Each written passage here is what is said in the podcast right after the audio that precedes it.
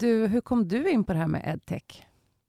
Ja, eh, jag gillar ju inte teknik Nej, jag egentligen. vet att du sa det. jag, är inte så helt, jag är faktiskt ganska ointresserad av teknik Ja. som sådan. Välkomna till podden Growing Together som är en podd om kreativitet, sammanhang och att växa som företag och människa. Vi som står bakom podden är The Park och vi gör den tillsammans med de medlemmar och företag som hyr in sig hos oss. Här sitter techbolag, kreativa byråer, välgörenhetsorganisationer, föreningar, en social robot och ja, helt vanliga företag. Och jag som är host i dagens avsnitt heter Anna Fågel och jag jobbar som coach, föreläsare och sångerska. Och idag har jag med mig ännu en trevlig gäst, nämligen Janni Jeppesen. Hon är VD för Swedish EdTech Industry och vi pratar om livslångt lärande, digitalisering och vikten av ett riktigt bra nätverk. Välkommen hit Janni! Tack så mycket. Så roligt att du är här idag och jag tycker det ska bli väldigt spännande att prata om just det här temat som ju berör väldigt många, nämligen livslångt lärande och speciellt då den digitala aspekten och edtech. För du är ju VD på Swedish EdTech Industry. Så jag tänkte börja med om du kan bara berätta, vilka är ni och vad gör ni? Ja, vi är en branschorganisation, en ideell förening i botten eh, och vi har runt 100 medlemmar. Och de medlemmarna, de, eh, det är som en intresseorganisation för just de här medlemsföretagen. Eh, och de medlemmarna består av all, alla möjliga olika leverantörer av olika digitala tjänster och produkter som ska antingen stödja administration av lärande eller lärande. Så vi kan ju ha våra medlemmar har kunder inom förskolan, grundskolan, gymnasiet, universitet, YH, men också företag som ju har ett eh, stort kompetensutvecklingsbehov och också eh, köper tjänster för eh, kompetensutveckling och reskilling och upskilling och allt vad det heter. Så att vi har allt från små startups till förlagen till systemadministrativa lösningar och eh, hårdvara. Så vi har, det är en uppsjö av alla möjliga sorters bolag. Så det är väldigt kul att jobba i det Mm. ekosystemet. Mm. Ja, vad kul. Och som du sa, att du har så här, små startups, större aktörer. Hur funkar liksom, kunskapsdelning och nätverkande? Det är, en, mellan det är dem. en av anledningarna till att vi startade faktiskt. Mm. Ehm, för att vi, ehm, jag jobbade ju inom, inom närliggande område Mm. tidigare. Eh, och eh, då var det ganska många som liksom började höra av sig om att man var intresserad av svensk edtech. Det var utomlands ifrån, det kunde vara från investerare från Silicon Valley. Vi är väldigt bra Wow. på tech och innovation i Sverige. Och edtech började verkligen en koka där för en, eh, sju, åtta år sedan. Eh, så intresset var väldigt stort. Så att ja, jag tyckte att ni, ni måste ju liksom organisera er. För jag blev väldigt intresserad av att det finns ju ingen... i- jag, jag kan inte vända mig till någon. Jag får jättespännande förfrågningar här men det är ingen som fångar upp det. Och jag jobbade inte alls med edtech då. Eh, så att jag bjöd in till ett eh, riksdagsseminarium som kallades eh, Edtech det svarta hålet. Mm. Väldigt fiffig. Men det var ett fullkomligt fullsatt seminarium. Vi hade liksom massa edtechbolag där, både de stora etablerade men också startups och Skolverket och andra här närliggande intressenter. Eh, och då hade jag bjudit dit eh, Robin Teigland som då var på Handelshögskolan. Hon hade precis, var i slutfasen av sin studie Chasing the tail of the unicorn som var liksom en studie Mm. över hur fintechbranschen har utvecklats och varför blev den så stor just i Sverige och framförallt i Stockholm. Vilka framgångsfaktorer eh, finns det för branscher? så? Och hennes studie visar då att eh, fr- framgångsfaktorn, eh, det var flera, men de, hon kallar dem för value networks. Mm. Att de här sektorerna, inom de här sektorerna så finns det value networks, var man byter kunskap och erfarenheter mellan nya spelare, etablerade aktörer, så att idéer och kunskap flyter emellan dem. Man sitter i varandras styrelser, man investerar i varandras bolag. Och det är de här value networks som blev väldigt tydligt när hon beskrev det här var fintechs framgångsfaktor. Då blev det väldigt tydligt att det har inte, vi har inte de här value networksen i Sverige. Och det var det som var startpunkten till Mm. den här branschorganisationen. Så det är faktiskt en av våra fokusområden. Mm. Mm. Och när var det ni startade? Eh, vi startade eh, formellt startade vi i januari 2017 registrerades vi. Så det börjar bli sex år på Mm. nacken nu. Mm. Vi har kommit wow. från eh, spädbarnsåren till tod toddler Tonår, förbi toddleråren och nu ska vi börja skolan. Ja, nu... Vad är ni nu? Är ni tonåren? Eller? Ja. Typ. Ja. ja, men vad kul. Och har ni då liksom formaliserade träffar, eller hur går det till med de här value networks rent Vi eh, jobbar konkret. på väldigt många olika ja. sätt. Vi har i våra stadgar så har vi ju att vi ska, vi ska jobba med, med kvalitet och utveckla, utveckla kvalitet i ekosystemet för lärande kopplat till digitaliseringsfrågorna. Då. Det, då måste vi jobba på flera olika sätt. Vi måste jobba med med de som är kunderna ja. i stort. Väldigt mycket offentlig sektor. Mm. Vi har liksom stora aktörer där som Skolverket men också kommunerna och universiteten och sådär. Så att vi behöver ju jobba tillsammans med dem. Eh, vi kan inte utveckla tjänster som möter behoven om vi inte förstår behoven. Eh, mm. Så det är liksom det här samspelet. Så ekosystemet är ju alla aktörerna runt omkring. Men sen har vi också eh, dedikerade medlemsträffar eh, kring olika områden. Och de kan skilja sig väldigt mycket åt. Ehm, de sista, sista månaderna här på The Park så har vi bland annat haft ett par olika investerare som har kommit hit. Och då är det framförallt startupsen som, som är intresserade. Men eh, när vi hade ett, ett, ett av investerarna var, investerarträffarna var om mergers and acquisitions, alltså förvärv. Eh, då hade vi även de större etablerade spelarna med eh, på, på, den träffen. Och sen så har vi, vi har haft en jätteträff här tillsammans med The Park faktiskt om just eh, forskning och motivation och engagemang för lärande och vad, hur kan vi designa tjänster utifrån det. Jättepoppis blev det, jag tror 50 deltagare. Mm. Så att vi gör vi, allt, allt från liksom hur man utvecklar produkter kopplat till forskning till hur man, förvär, hur man ska anskaffa kapital. Mm. Eh, så det är alla de här frågorna som våra medlemmar står i. Då. Mm. Eh, nästa vecka har vi en träff här också. Eh, där vi kommer att eh, starta ett nätverk helt kopplat till um, Customer Success Management, ja. som ju är en jätteviktig del för edtechbolagen, mm. att få, få igång ett riktigt bra användande ute på skolor eller i olika lärmiljöer. Uh, det, det, det lägger edtechbolagen väldigt mycket tid på, att det är mm. väldigt tidskrävande. Hur kan vi, vilka modeller använder ni? Vilka metoder har ni? Vilka erfarenheter? Så att vi kan bli bättre på det tillsammans. Mm. Otroligt viktigt. Och är den här, kommer den här spelas in? För att när det här känns, så kommer den här ha varit. Så kommer man kunna se den i efterhand? Frågar jag då. Nej, det kommer Nej. inte. Typiskt. Ja, men det kanske kommer något liknande igen. Mm. Ja, ja. Mm. och det, det, det, det, kommer finnas fler möjligheter. Ja. Och ibland har vi öppna där vi verkligen bjuder in hela ekosystemet och ibland ja. kör vi rena medlemsevent äh, mm. eller träffar. Och sen har vi ju, jag menar de sista två åren så har vi ju eh, väldigt mycket har ju skett digitalt så vi kommer ju ha både rena digitala träffar men också hybrid och fysiska. Mm. mm. Men vilken resurs ni är, alltså både för medlemmarna och tänker för alla som använder tjänsterna. Att det här sprids ju tänker ända till användaren, att det här branschorganisationen finns. Och ja, och det har ju också att göra med att vi jobbar väldigt mycket tillsammans. Vi, är ju, vi, vi gör ju ganska mycket. Det är väldigt eh, härligt att ha eh, medlemsträffar och grotta i nördiga frågor. Sådär.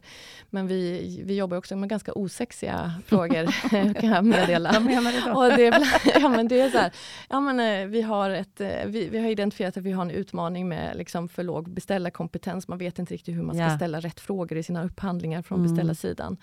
Eh, vi har identifierat att vi har eh, flera hål i vår digitala infrastruktur där vi har en avsaknad av standarder så att det blir dyra integrationer och svårt att flytta data mellan olika mm. plattformar eller tjänster. Eh, och när vi identifierar det så skriver inte vi en gnällig debattartikel om det. Utan då är det mer så här, okej okay, vad kan vi göra då för att mm. öka beställarkompetensen? Mm. Och vad kan vi göra för att utveckla de tekniska standarder som vi behöver, som vi inte har idag? Så att vi sitter ju och, och är väldigt aktiva i liksom utveckling av tekniska standarder på Svenska institutet tillsammans mm. med det hela ekosystemet. Och, Eh, vi har tagit fram ett, ett inköpsstöd där man faktiskt kan få hjälp med hur man ska tänka. Alla fel man inte ska göra och alla rätt man bör titta på så där när man ska göra sin upphandling. Så det är bra. mycket sådana där saker ja. gör vi. Men ja. det här som och det har ett väldigt värde för hela ekosystemet. Så. Mm. Ja, så bra, för det här som kallas, man säger de här lite osexiga, det är också det som påverkar så många. Alltså, ja. Jag tänker skolplattformar och alla de här som ska eh, lärare, elever, föräldrar. När det inte funkar så blir det ju bara en ytterligare frustration. Det blir inget hjälpmedel. Ja. ja, men så är det. Ja. Jo, det, det, handlar ju jättemycket om att ha gjort en analys av varför ser det ut så som ja. det gör idag. Och det, det, finns ju flera anledningar, men en viktig anledning det är att vi, vi har ju i Sverige Eh, det, det, vi tänker inte på det själva. Vi är dåliga på att förstå hur bra vi är många ja. gånger inom många områden. Men inom det här området så har vi faktiskt haft 30 års digitaliseringserfarenhet mm. i utbildningssektorn. Mm. Eh, jag programmerade på 80-talet i skolan. Det var obligatoriskt med programmering på 80-talet. Eh, det säger ju lite hur gammal jag är.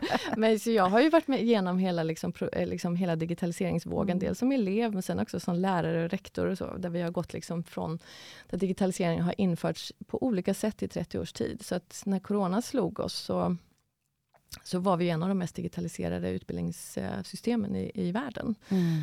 Eh, men det, allting skedde underifrån.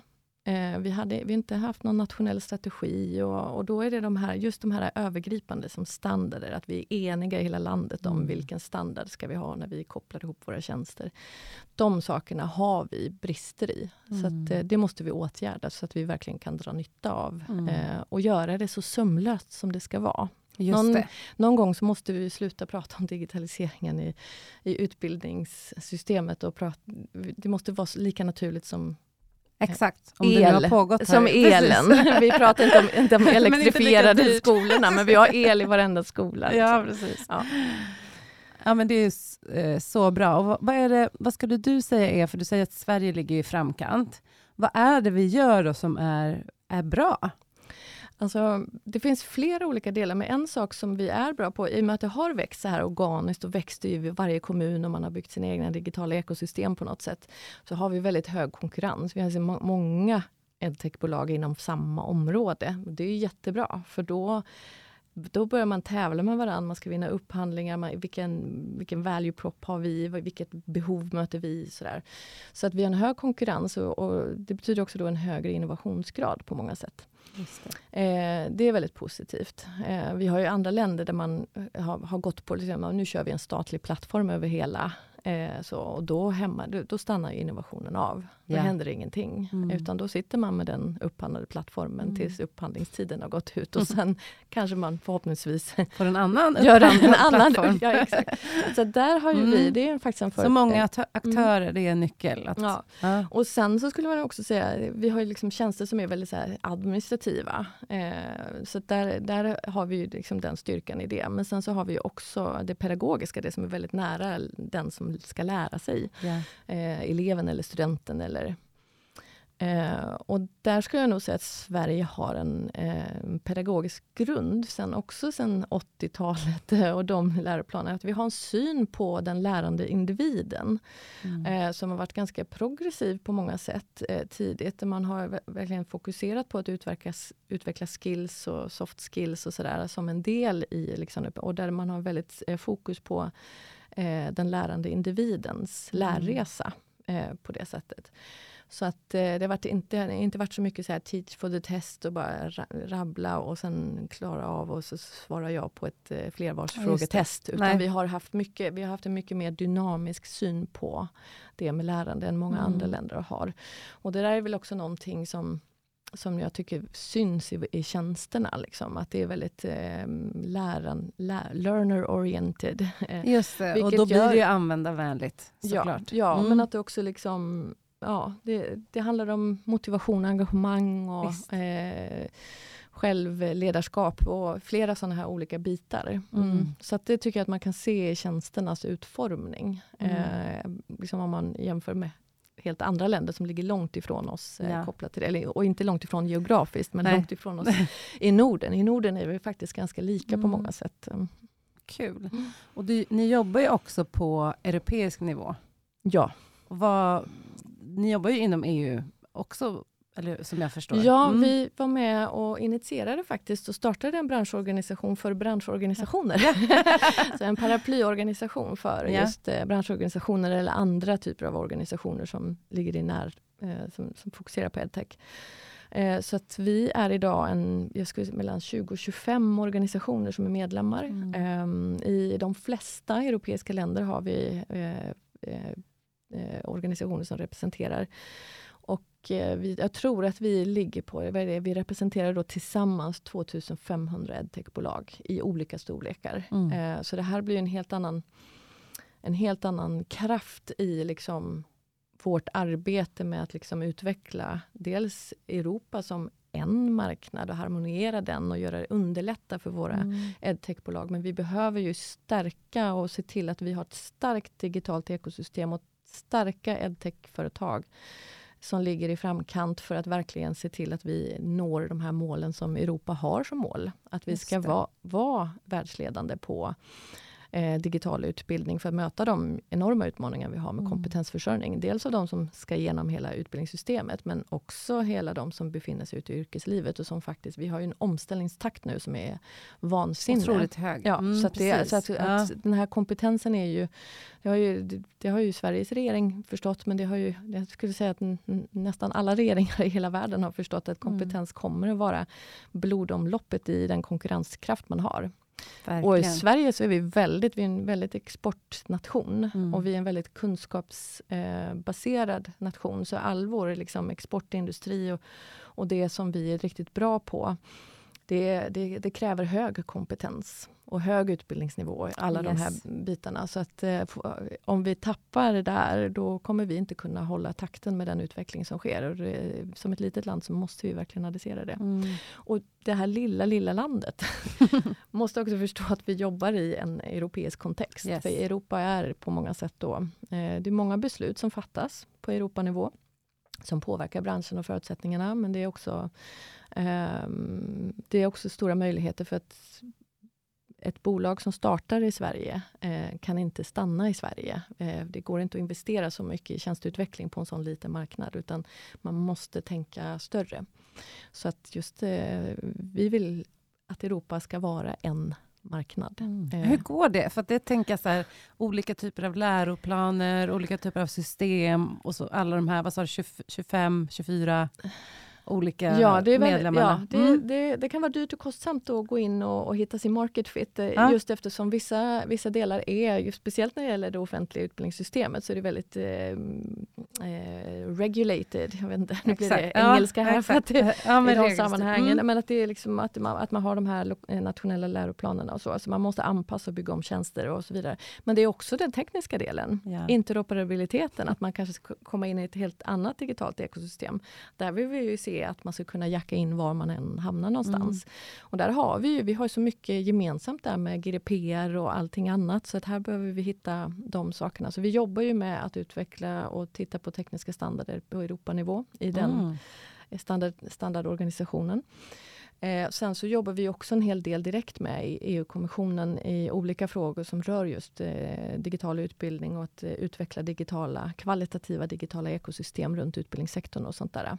Gemensamma eh, begrepp och sånt kopplat till skills, hur valideringar, hur vi ska mäta det och hur, hur vi liksom kan harmoniera det på ett mycket bättre sätt. Eh, så vi jobbar också väldigt aktivt och konkret i sådana frågor. Då.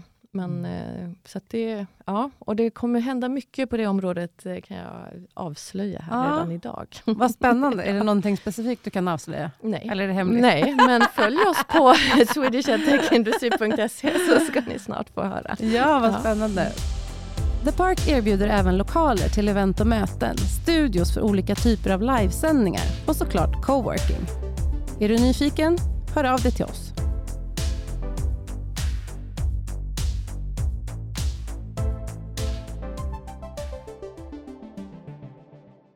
När man tänker på det livslånga lärandet då, och det här att vi inte kan vila på, jag kan inte vila liksom på min examen eller min yrkesutbildning, kanske på samma sätt som förut, utan jag behöver hela tiden uppgradera min kompetens.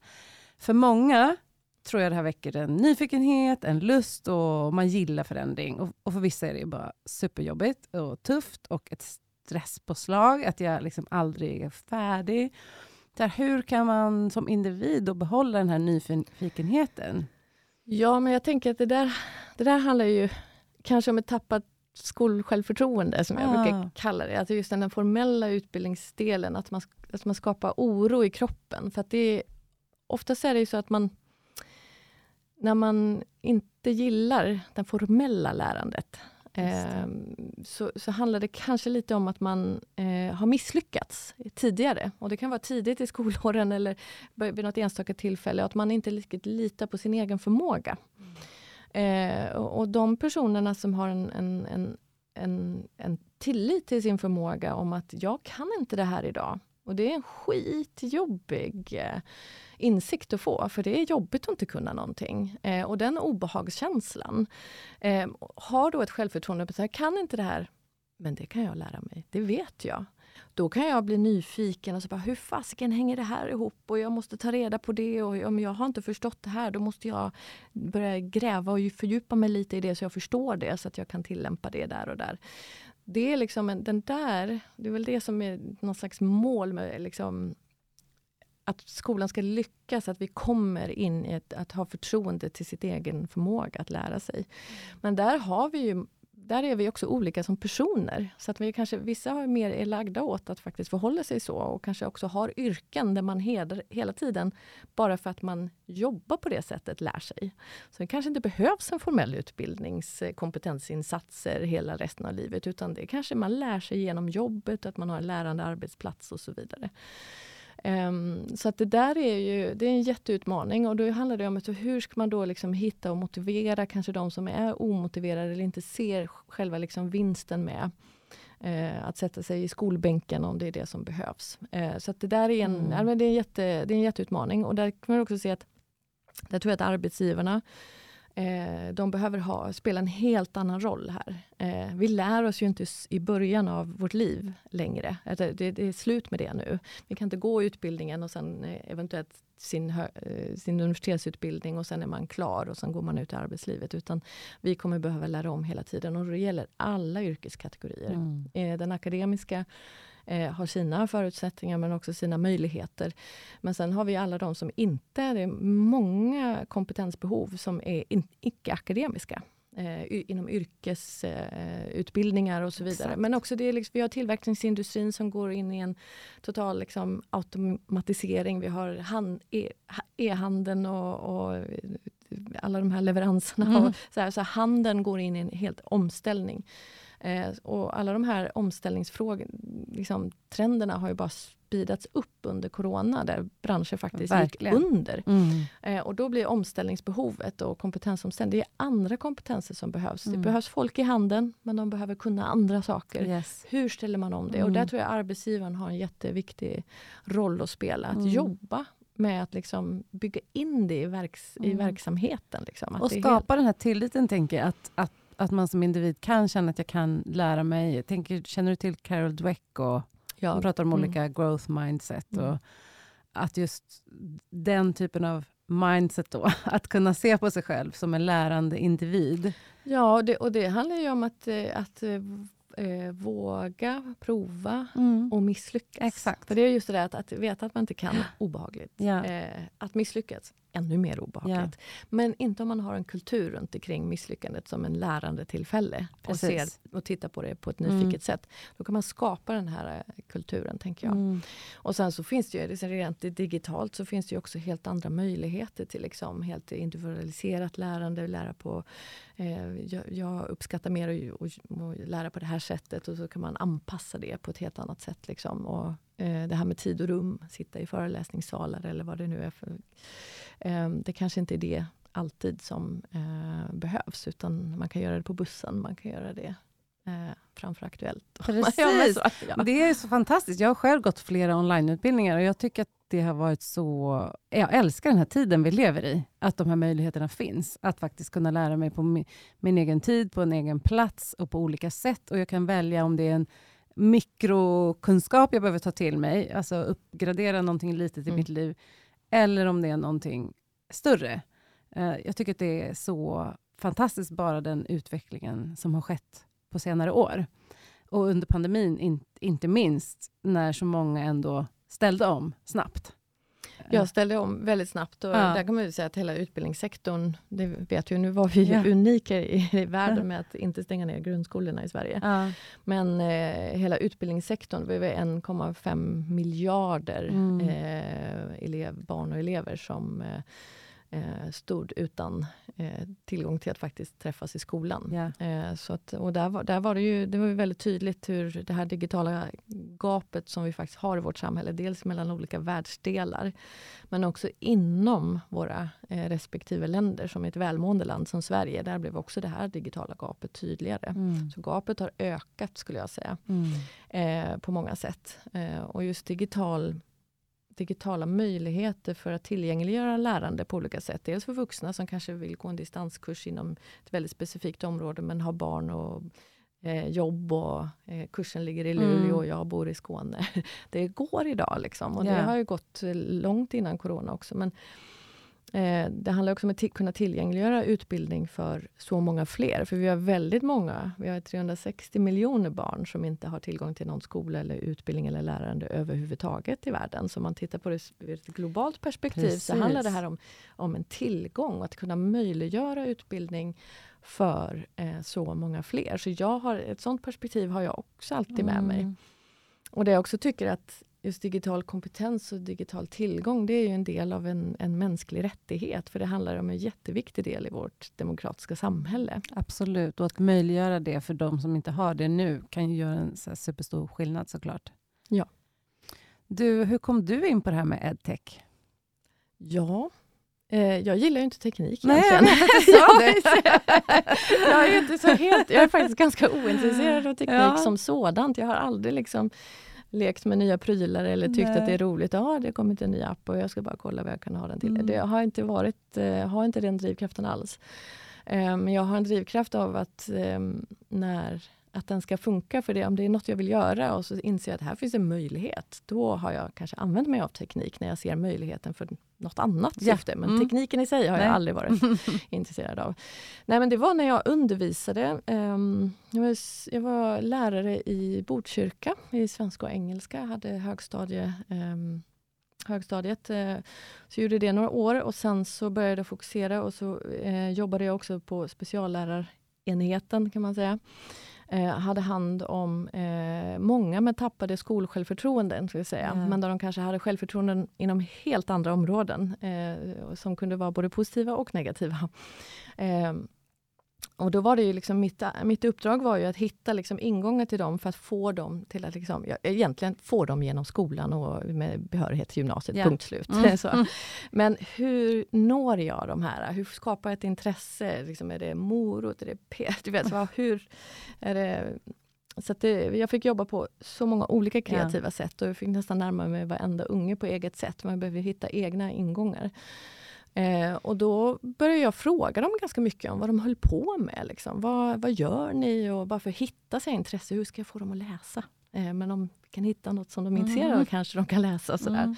Men eh, och då frågade jag ganska mycket och det var på den tiden vi, var, vi hade Lunarstorm, det var i början av det, det är ju också länge sedan, ni hör hur gammal jag är. Mm. Men det var liksom de här spelvärldar där allting gick så konst, alltså det gick så långsamt så det var helt galet. Men de, de var helt uppslukade av de här världarna som de var inne i. Så att jag lärde mig ganska mycket om vad det var de gjorde, vilka dynamiker som gällde där inne. Och då var det en eh, ett exempel är, eh, det var ett par killar där eh, en kille var ganska han var liksom korridorskräcken. Alla var rädda för honom. Han var liksom en ganska bufflig typ och ville ha, demonstrera sin makt på många olika sätt. Eh, och den andra killen var lite lugnare men hade väldigt stark eh, dyslexi. Eh, han hade svårt att stava sitt eget namn rätt även om han gick i högstadiet. Så det var en, han hade en väldig utmaning där. Och så jag förstod att de två att han då, som hade dyslexi var um, um, han var den som opererade och hanterade hela den här världen. Så han var ju den som satt och kodade. Mm. Eh, och när jag, så inser jag att med kodning, det får inte vara en enda det får inte vara ett komma fel. Det får inte Nej. vara något fel, för då Exakt. funkar inte kod. Mm. Det funkar inte det. Mm. Då, då blev jag så här, men vad händer? När kodar du? Hur gör du? Hur tänker du? Jag behövde förstå vad är det som gör här att han klarar det. Men att det är svårt med papper och penna när han ska skriva och sen skriva någon, läsa någon jäkla bok och skriva en uppsats och du vet allt det där. Där går det inte alls. Eh, så det var jag väldigt nyfiken på. Och sen så den här andra buffliga killen, han var ju då eh, game master inne på den här spelvärlden. Och så frågade jag, vad gör en sån game master? Jo men de eh, ser till att eh, man sköter sig, att man uppför sig ordentligt, att man hjälper noobs och så vidare. Och jag bara, det är ju tvärtom vad du gör i skolan. så att det var, det var så här, hur kan jag använda det och börja prata med mm. han om hans uppförande i korridoren. Och, du vet, så här, man kan bara använda sig av det. Och det här med eh, programmering och sånt. Det var också så att vi började spela in vi spelade faktiskt vi spelade in eh, den första pod, en av de första podcasterna i Sverige. Det är ju häftigt vi. att vi har dig här idag, tycker ja, jag. Ja. du var eh, för då fick jag, nej, men då, då, vi skrev manus, vi hade liksom massa, de hade massa idéer, vi skrev manus, eh, de skrev manus, de märkte ju inte att de skrev. De, du vet, det var ju liksom det var fantastiskt mm. eh, kul. Så mm. det var liksom ett upptäckarresa eh, kopplat till det. Så att det där har varit min ingång i tekniken. Och sen så blev det bara mer och mer. Sen har jag bara jobbat med det i, på alla sätt och vis, i olika roller. Mm. Ja, just att du inte egentligen har det här grundintresset för tekniken, utan mer då för människorna och pedagogiken och psykologin och att alla ska kunna få tillgång mm. till att lära sig utifrån egna behov. Vilket de flesta kan om man får rätt stöd. Du är också här på The Park, Jenny. Mm. Mm, eller ni är här. Uh, vad, vad ger det er att sitta på ett coworking space? Ja, men det var ju efter corona när vi hade liksom bara insett att nu, nu måste vi bara... Vi, en av våra huvud, liksom, uppdrag är att skapa de här mötesplatserna och det gemensamma erfarenhetsutbytet och lärande mm. både mellan medlemmar och så. Så nu, nu behöver vi hitta något ställe, det också där jag och Johanna, min kollega, där vi liksom, eh, också kan jobba tillsammans. Vi har varit isolerade från, vi har, varit, vi har ju knappt träffats Nej, stora delar av pandemin, så har det varit. Um, så att, uh, då var The Park en fantastisk möjlighet kopplat till liksom att det finns allt möjligt här. Vi kan göra alla de här olika sakerna. Eh, och sen så var det också så att jag träffade eh, Micke som är en av grundarna till The Park som på, i regeringens samverkansprogram för kompetensförsörjning och livslångt lärande. Mm. Som ju var där vi satt som ledamöter under ett par års tid under coronan. Eh, mm. Så att det, det fanns så himla mycket eh, gemensamma punkter där mellan hur The Park egentligen har tänkt kring sina miljöer och hur vi också då skulle jobba så att, eh, och vad vårt uppdrag var. Sen har vi flera av våra medlemsbolag sitter här och jag tänker mig att eh, det kommer komma, tillkomma fler så att vi vill gärna ja. ha det här liksom som ett ställe för att få det här informella lärandet som kommer ske bara för att man springer på varann och mm. helt plötsligt så utbyter man någon information och då, aha men okej, okay, eller så uppstår en möjlighet om ett samarbete och så vidare. Mm. Och det är i de där mellanrummen som det händer väldigt mycket spännande. Så det, det känns... Eh... Verkligen, så båda behövs. Jag tänker, ni jobbar ju med de, de, de digitala plattformarna, men även det här eh, att vi ja, ses ja. IRL, att de kompletterar varandra. Ja, det behövs. Mm. Och det är mm. väl också, så om man tittar på liksom mm. framtidens arbetsplatser yeah. som ju alla har top of mind idag. Yeah. Hur ska vi göra? Mm. Ska vi tvinga dem? Och ska det vissa dagar? Och vad är det?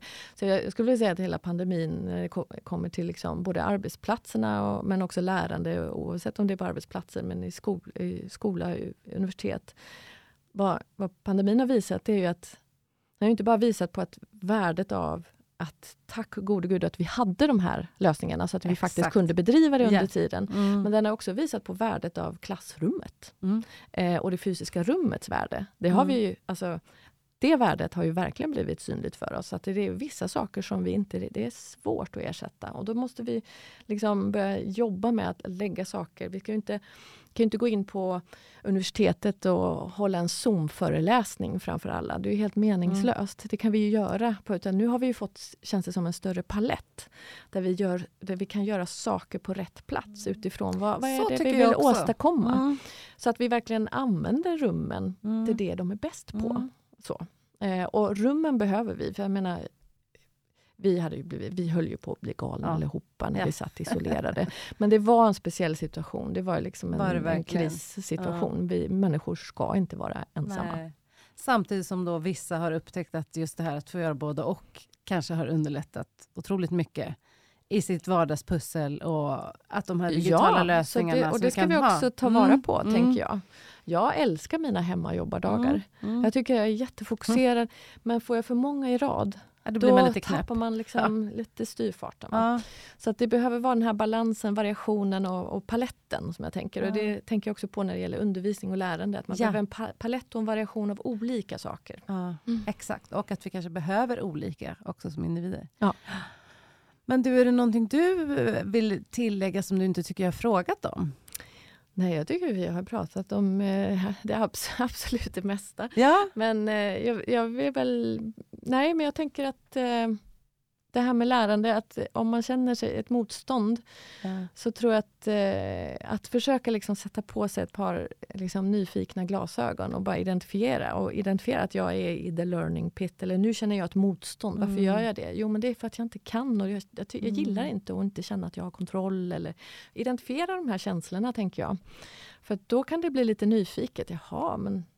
Verkligen. Ja, så jag tror att man kan jobba en del med sig Mm. själv lite där. Nu vet ju jag att du är coach, så nu kan du börja Glasögon Då börjar jag coacha. glasögonen och försöka se var, Ja, varför, varför känner jag det här motståndet eller så. Jag tror att det är otroligt bra. Och där tror jag faktiskt att många under pandemin upplevde precis det där. Att när du var mitt i och skulle börja liksom hålla din första Zoom-föreläsning eller bara vara med Ja, på det ditt första digitala möte och se dig själv. Och liksom, Mm. att det var hemskt. Men efter Mm. ett tag så tyckte ganska många att men det här var ju ganska trevligt. Det var helt okej. Ja, så det är ju mitt nej, nej, men att det är, så här, och det är, Ja. det är Obehagligt. obehagligt. Ja. Ja. och den obehagskänslan är ju Mm. stark, men den är ju naturlig. Mm. Och den kan ju vara så här, den kan också vara så här, men bara man vet om den och så kan man bli kompis med den lite grann till slut. Att det bara säger, men så här ska det kännas när man inte har gjort något förut någon gång. Ja, Mm. Exakt. Så stå ut med obehaget och ha på de nyfikna glasögonen. Ja, och alltså, misslyckas man så är det ju Lärdom. precis. Mm. Vad trevligt. Och du, eh, jag undrar om, om andra vill veta mer om er. Var kan de hitta er? Ja, dels kan man gå in på swedishedtechindustry.se. Vi Mm. har ett fantastiskt nyhetsbrev som kommer någon gång i månaden. Och sen har vi edtechkartan.se. Där kan man också hitta, det, är också nämligen en utmaning att hitta de här tjänsterna. Om jag är ett företag och vad ska leta, Just så det. Mm. edtechkartan.se. Där kommer man att kunna hitta ännu mer här framöver när vi tar fram den nya versionen. Och sen eh, eh, Edtech eh, Europe. Eh, där finns vi också, där har vi en edtech-karta där man hittar alla tjänster, eller inte alla tjänster, men i alla fall hittills nu, vi lanserade för ett par månader sedan, 1200 eh, bolag som man också kan hitta och börja gräva i och titta på vad, vad de erbjuder för någonting. Wow, 1200, det är ändå en del. Mm. Ja, vi ska, ha- vi ska ha 2500 Ja. när vi är klara. Det, är ett bra, det är ett bra utbud där ute för alla som är nyfikna och vill lära sig. Och tack så hemskt mycket Janni för idag, för det här samtalet och tack till er som har lyssnat också. Tack för att jag fick komma. Ja, hej då. Hej. Den här podden producerades av The Park. Vill du göra en egen podd? Då kan du boka in dig i någon av våra fina studios. Kontakta oss på www.thepark.se.